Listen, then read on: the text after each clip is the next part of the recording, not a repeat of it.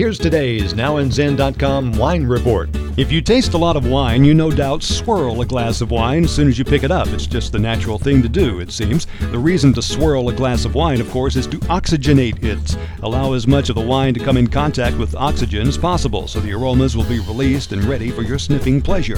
Lettie Teague wrote about swirling in her Wall Street Journal column, and in it she cites how important the glass is. The glass should be about one third full so the slosh factor is minimized. Also, the kind of glass you use makes a difference. At least it does, according to Maximilian Riedel of the Riedel Glass Company, who makes a zillion different kinds of wine glasses. He says it has to be made from lead crystal because it's rougher than regular glass and will agitate the wine better when swirled.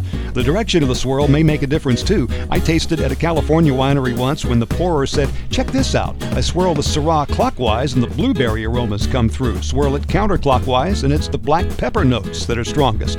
And darn if she wasn't right. Explore wine on NowAndZin, Z-I-N.com. Thanks for listening. Hope you'll download us again soon. The music for the podcast is by Kevin MacLeod. I'm Randy Fuller. Read all about it on NowAndZin, Z-I-N.com.